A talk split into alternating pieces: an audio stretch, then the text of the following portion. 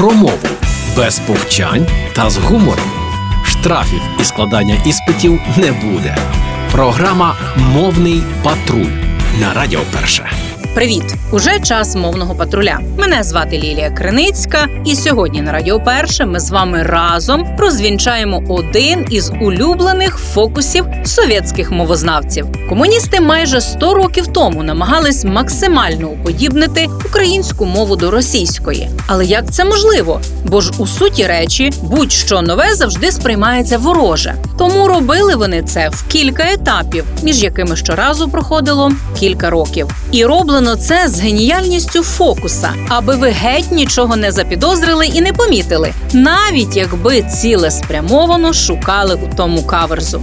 Між суміжними етапами майже нічого не змінювалось, але між крайніми була завжди повна протилежність. Наведу приклад, який схематично дає Юрій Шевельов у своїй мовознавчій праці. Так нас вчили правильних произношеній. Отож, розгортаємо російсько-український словник і дивимося, як буде українською живопись. Слово просто подано як приклад. Отож, живопись малярство. Чудово. А тепер уважно слідкуємо за руками. Етап перший виходить друге видання словника, змінене і покращене. Шукаємо знову на тій сторінці: живопись, малярство і через кому живопис.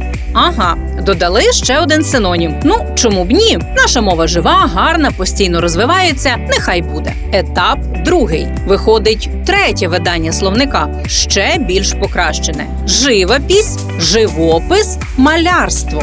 Тут змінили порядок синонімів, але ви це навіть не помітили, бо пройшло кілька років. Кажу ж, слідкуйте за руками. Отже, поки ви нічого не помітили, основним словом у перекладах відтепер стало живопис. Етап третій. Виходить четверте видання словника. Обережно знову покращене: живопись, живопис, малярство.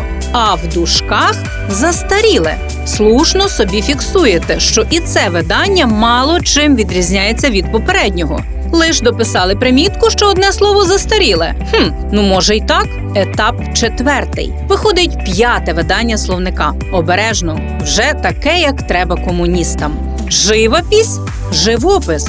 Хм, просто прибрали застаріле слово. Справді, на хіба нам застарілі слова? І фокус-покус вдався. Ось такими маніпуляціями совєти і вбивали українські питомі слова. Їх багато, безмірно багато.